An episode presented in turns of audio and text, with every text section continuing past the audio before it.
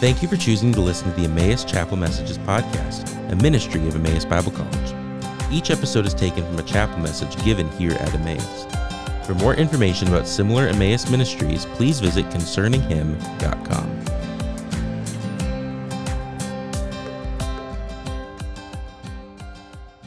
Good morning. If you would, would you just quickly bow with me in a word of prayer as we get started? Our Father, we thank you for the privilege of being your children by grace through faith in Jesus Christ. And we thank you for bringing us to this place together. We thank you for the gift of your word, of your people. And so today we, we quiet ourselves before you for just a moment. And we ask that you would be glorified in making us look and live and love more like Christ. And as the old prayer goes, we ask that what we have not, you would give us, that what we know not, you would teach us, and that what we are not, you would make us. For Jesus' sake, we ask these things in His name and by the power of the Spirit. Amen. So, not too long ago, I hit a milestone in my life. Just a few weeks back, I turned 30. And in keeping up with the narrative that a lot of times you hear about getting older, uh, my body decided to stop working. Um, my back gave out. And I was totally just blown away. Not un- unexpected, uh, but it was just gone. So, about a month before my birthday, it was Christmas morning. I was at my parents' house. I was picking up little scraps of paper and ribbon and bows and stuff. And every time I bent over, I said, Ow, something doesn't feel right. I said, I must have slept on it funny or something, but there was a definite tweak in my back. Well, after about a week, the tweak turned into a tightness. So by New Year's Day, I was pretty miserable. After another week, what was a tweak and then a tightness turned into torture. And I did not know what to do. So, being the wise individual that I am, I waited another week and then decided to cry out. So, I called a local chiropractor. I'd never really been to one consistently before. And uh, I went to him, and he did this whole assessment thing. Those of you who have ever been to a chiropractor, you know what they do. And he bends me forward and he bends me backwards, and he says, uh, You're not very flexible. I said, Tell me about it. And then he says, Do you ever stretch? I said, Well, I haven't stretched for about a month. He said, That's probably an issue. Uh, but he puts the x rays up on this on the light screen thing and i'm looking at it from across the room and there are all these little arrows that he has drawn he says, This is a problem. This is a problem. This is a problem. Oh, and by the way, this is a problem down here too. It looked like a football play. So many arrows. I just I had no idea what was going on. And he said, Somehow your back has gotten misaligned. Your back is off. As a result, your hips, your pelvis is tilted like this. And so every pattern of my life Every habit, every rhythm, everything that I did day to day was gone.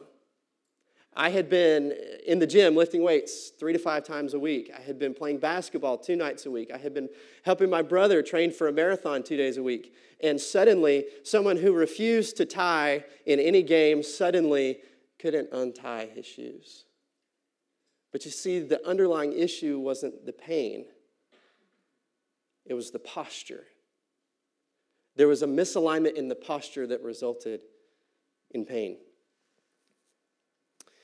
Pride in our lives is a misaligned posture toward God. Pride is the, the cancerous core of every sin. The prophet Habakkuk, he put it this way in Habakkuk 2 4. It's a familiar verse. He says, As for the proud one, his soul is not yashar. His soul is not right. His soul is not straight.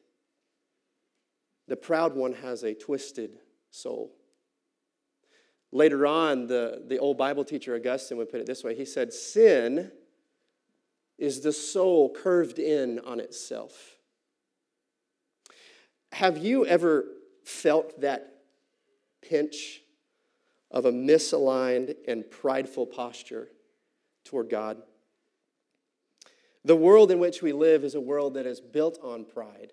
And we don't have to look far to see that. I mean, think of the algorithms that pop up on your phones, the ads that come up on Facebook or TV if you still have cable. Uh, think about all of those different messages that come in.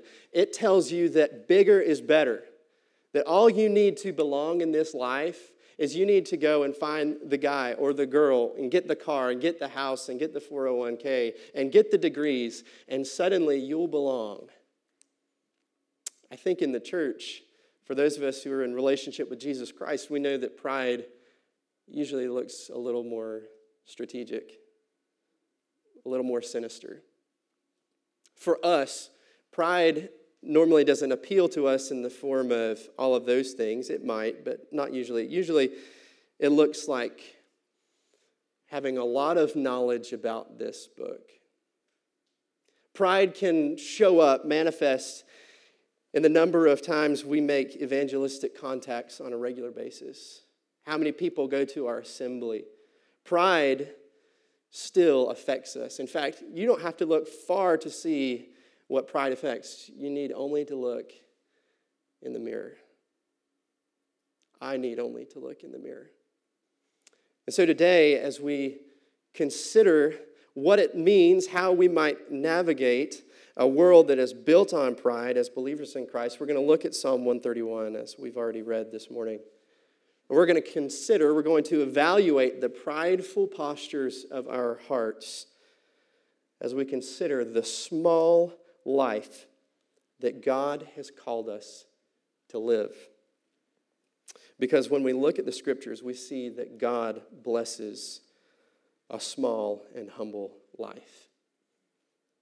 The first thing that we see here is that smallness requires humility. And so, David, the psalmist here, starts this song of ascent, this um, this song that was sung up on the way to the festivals in Jerusalem, this song of confidence, really, with one word. He starts out with the name of the Lord. The first thing that we see here is that a small soul, a humble soul, prioritizes the Lord. The Lord has the place of emphasis. In this psalm, the way David wrote it, he put the Lord in the first place, the place of priority. He wanted the focus to be the Lord and everything else to flow out of that. When you have that relationship in place, the rest falls behind. And not only that, but the name of the Lord, Yahweh, would have evoked in his mind, in his memory, the ways in which the Lord had always kept his promises. The ways in which the Lord had been the Lord of the Exodus, the way that he had been the Lord of the patriarchs, the way that he had been the Lord of the Day of Atonement and the Ten Commandments. He is the Lord who keeps his word. And he starts with that focus. So, for us, as we read this, we ought to be reminded that the Lord that we pray to is this same Lord. There's no difference. He is the Lord who keeps his promises to his people. I don't know about you, but I know I am very quick when I say I will pray about something to shoot up what I like to call a flare prayer. You know, it's just, oh, yeah, I'll pray for you right then, and then whew, I check it off the box and I move on. What would our lives look like if we had a more robust prayer life before God? If we prioritized Him in our communication with Him? If we talk to Him about everything, if we ask the Lord, where should I sit at lunch? Where should I go to lunch? Where should I attend as an assembly? Where should I go after Emmaus? What, how different would our lives look?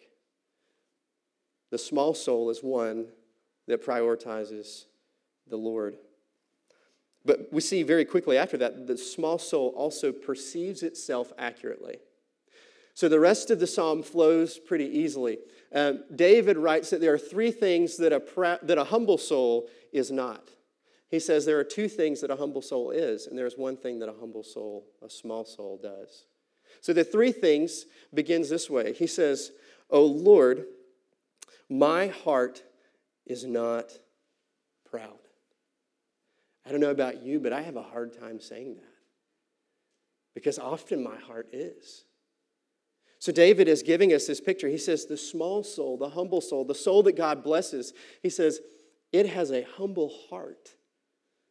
What David is saying here is when he says, My, my heart is not proud, he's saying, My heart is not exalted. My heart is not calling the shots. He starts with the heart, the center of the affections, the center of the will. And he moves from there. The second thing he says is that my eyes are not haughty, my eyes are not lifted high. He goes from the heart, from the affections, to the eyes, where you would take in the messages from the world. And what he's saying here is that my eyes are not elevated. When our eyes are elevated, we tend to look down on the people around us. We tend to scoff at them, make fun of them, condemn them. David is saying, Lord, my, my heart's not proud, it's not exalted. Beyond that, my eyes are not lifted up and looking down on others. And the last thing he says is, I do not walk in ways, I don't concern myself with matters or things, great matters or things that are too wonderful for me. He says, I essentially stay in my lane. I know the things that would easily give me a reason to be proud. And he says, I don't go in that direction. I'll give you an example. Not long ago, I was eating lunch with a friend. And I, I, this was actually my first time meeting him in person. He was one of my brother's mentors. He's a great guy, uh, loves the Lord, and he's working on this science fiction book. Okay, and so we're sitting there eating lunch, and he looks up at me across the table.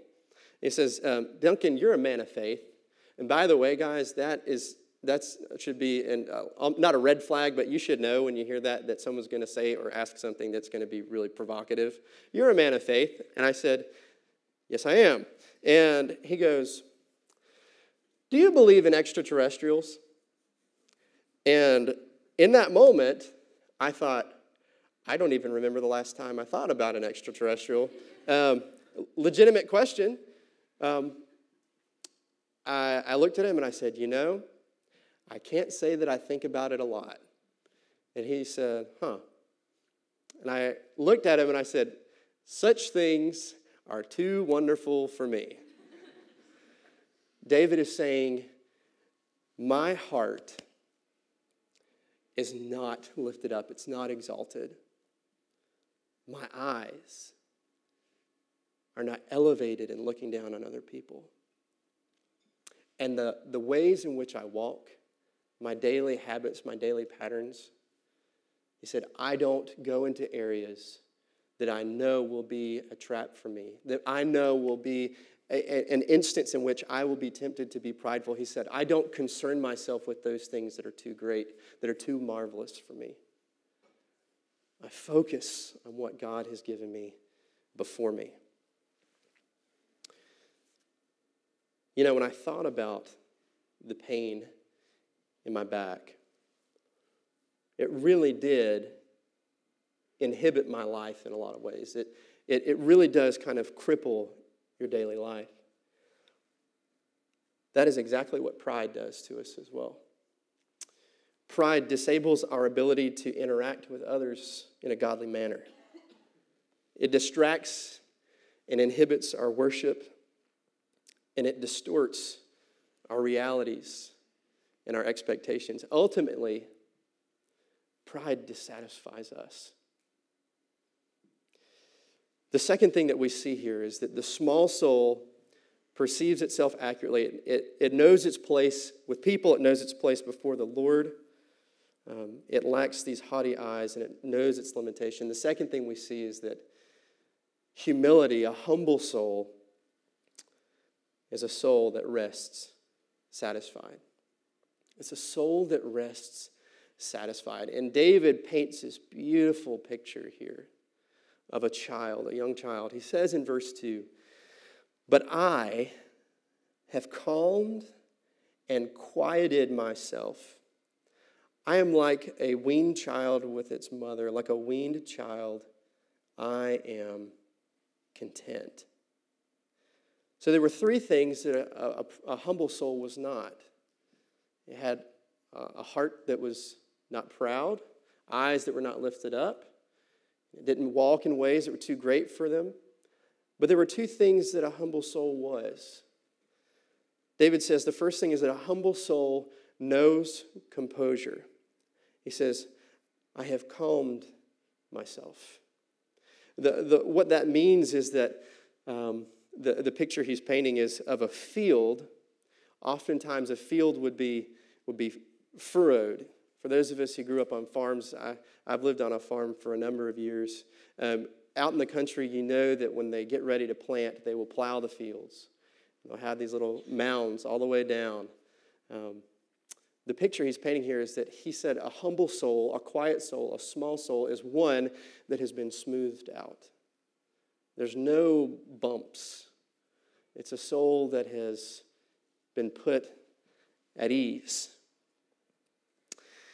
Essentially, the humble soul knows composure because a humble soul is soothed. Sure, there are going to be bumps in the road, there are going to be hardships that you encounter. I mean, y'all are college students. You know that life can be really hard. What David is saying is that a soul that is made right before God is one that has been soothed ultimately and finally because of who he is. The second thing that he says is that a humble soul is silenced. It's quieted, it's calmed. That this picture is, is one who has been soothed and smoothed and silenced. Oftentimes in the scripture, when we talk about something being quiet, um, it's a picture of rest. And rest is a picture of a properly placed hope. And what David is saying is, he's saying, I can, I can rest where I'm at because I have been in right relationship with the Lord. And I can calm myself and quiet myself. So it's, it's a humble soul. A small soul is one that knows composure, but the other thing is a humble soul, a small soul is one that knows contentment. There's this picture. He says, I'm like a young child with its mother, like a, a, a weaned child, I'm content. And the picture here is of a little kid that's about the age three to four, something like that. And that's typically when a child would be, would be weaned in the Hebrew culture. And so he's saying, I'm like a little elementary schooler, uh, maybe preschooler. He says, I, I, I am like a child, not just one that can toddle around, but I'm like a child that is still small enough to be carried. And that is the picture that he gives us of a soul that is one that God blesses. The humble soul, the small soul that the Lord delights to carry. It's a picture of contentment. Are you content in the Lord? I have to ask myself, am I content in the Lord? Discontentment ultimately is sin. There is an essence of pride that perhaps you know better than God does. Because if you had your way, your life would not be what it is today. Pride easily takes a stronghold in our lives whenever we fall into discontentment. So when I think about what the psalmist says he is not, and when I think about what he says he is, I have to stop and listen to David. Can we say that? Can we say that our hearts aren't proud? That our eyes aren't lifted up? Can we say that we don't concern ourselves with things that are too marvelous? Can we say that day by day the Lord carries us, that we have quieted and calmed ourselves? You see, when the pain became real, when my back was at its worst, I knew that it was time to cry out because I knew that the pain wasn't the problem. There was something deeper, something I could not see. There was a posture that needed correction. And so David finally wraps up this small psalm, this short psalm, with one thing that the humble soul, the small soul, does. And it's a challenge for us today. He says, Israel, put your hope in the Lord now and forever. Now, maybe that sounds simple, but what does it look like in our lives? It looks like we need to stay small. Stay small. The way in which we stay small is we set our hope in the Lord. The first thing we do, we set our hope in the Lord. Trust Him in every circumstance. I don't know what you're going through, no clue. But I know what I'm going through. And I know that this is a challenge for me as well. Where is my hope? Where am I finding rest? David says for us today put your hope in the Lord.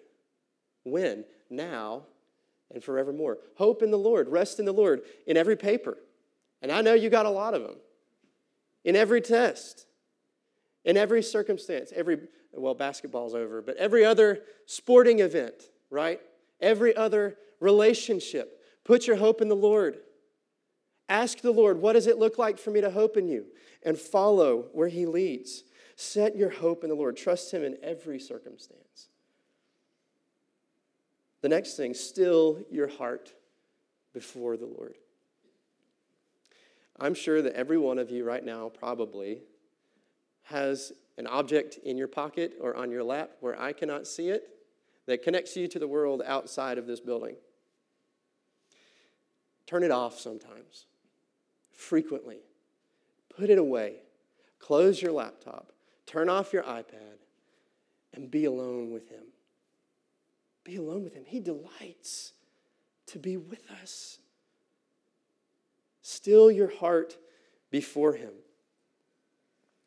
And the last thing, spend your life inviting other people to listen to the ways in which He has quieted your soul. This is not a psalm by a random author. This is a song of David. A song that people sang year after year. Some commentators say that it was a song predominantly sung by women as they went up to worship the Lord, carrying their children. I don't know, I'm not sure. But what we know is that this is attributed to him. And you think about it, to this day, we have this testimony from one of the greatest kings of Israel that this was his story. And the invitation for us is to invite others to listen to our story.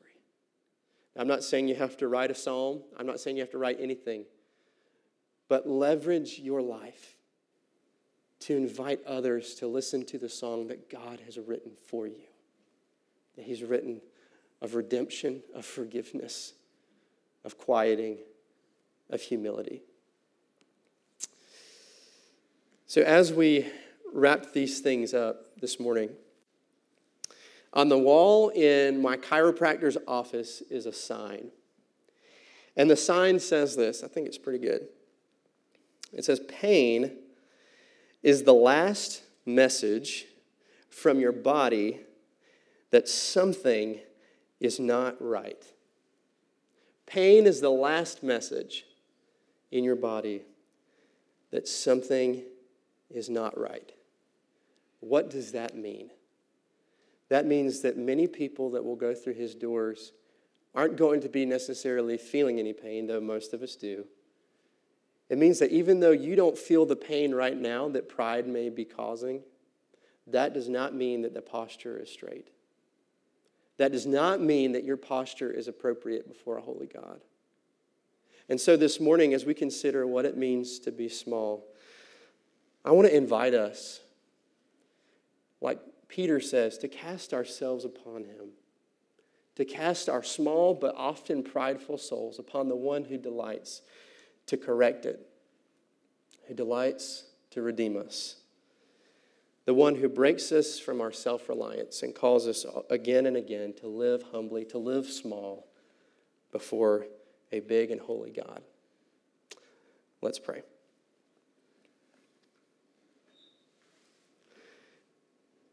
Our Father, as we as we consider your word today,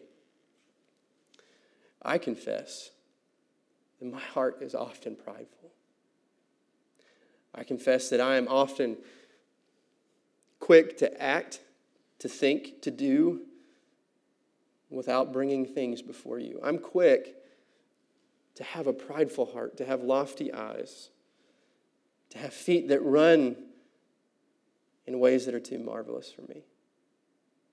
So, Father, today I ask that you would break us of those things that would pridefully sneak into our lives, that would distort our posture before you. Lord, correct us, straighten us, see what is wrong within us. And Lord, correct it and send us on the way everlasting. We thank you for the truth of your word and for the opportunity to be together. Be glorified now, we ask. In the name of Christ and in the power of the Spirit. Thank you for listening to the Emmaus Chapel Messages podcast. This ministry is possible because of the generous contributions from our partners around the world. For more information about partnering with us, please visit emmaus.edu slash partner.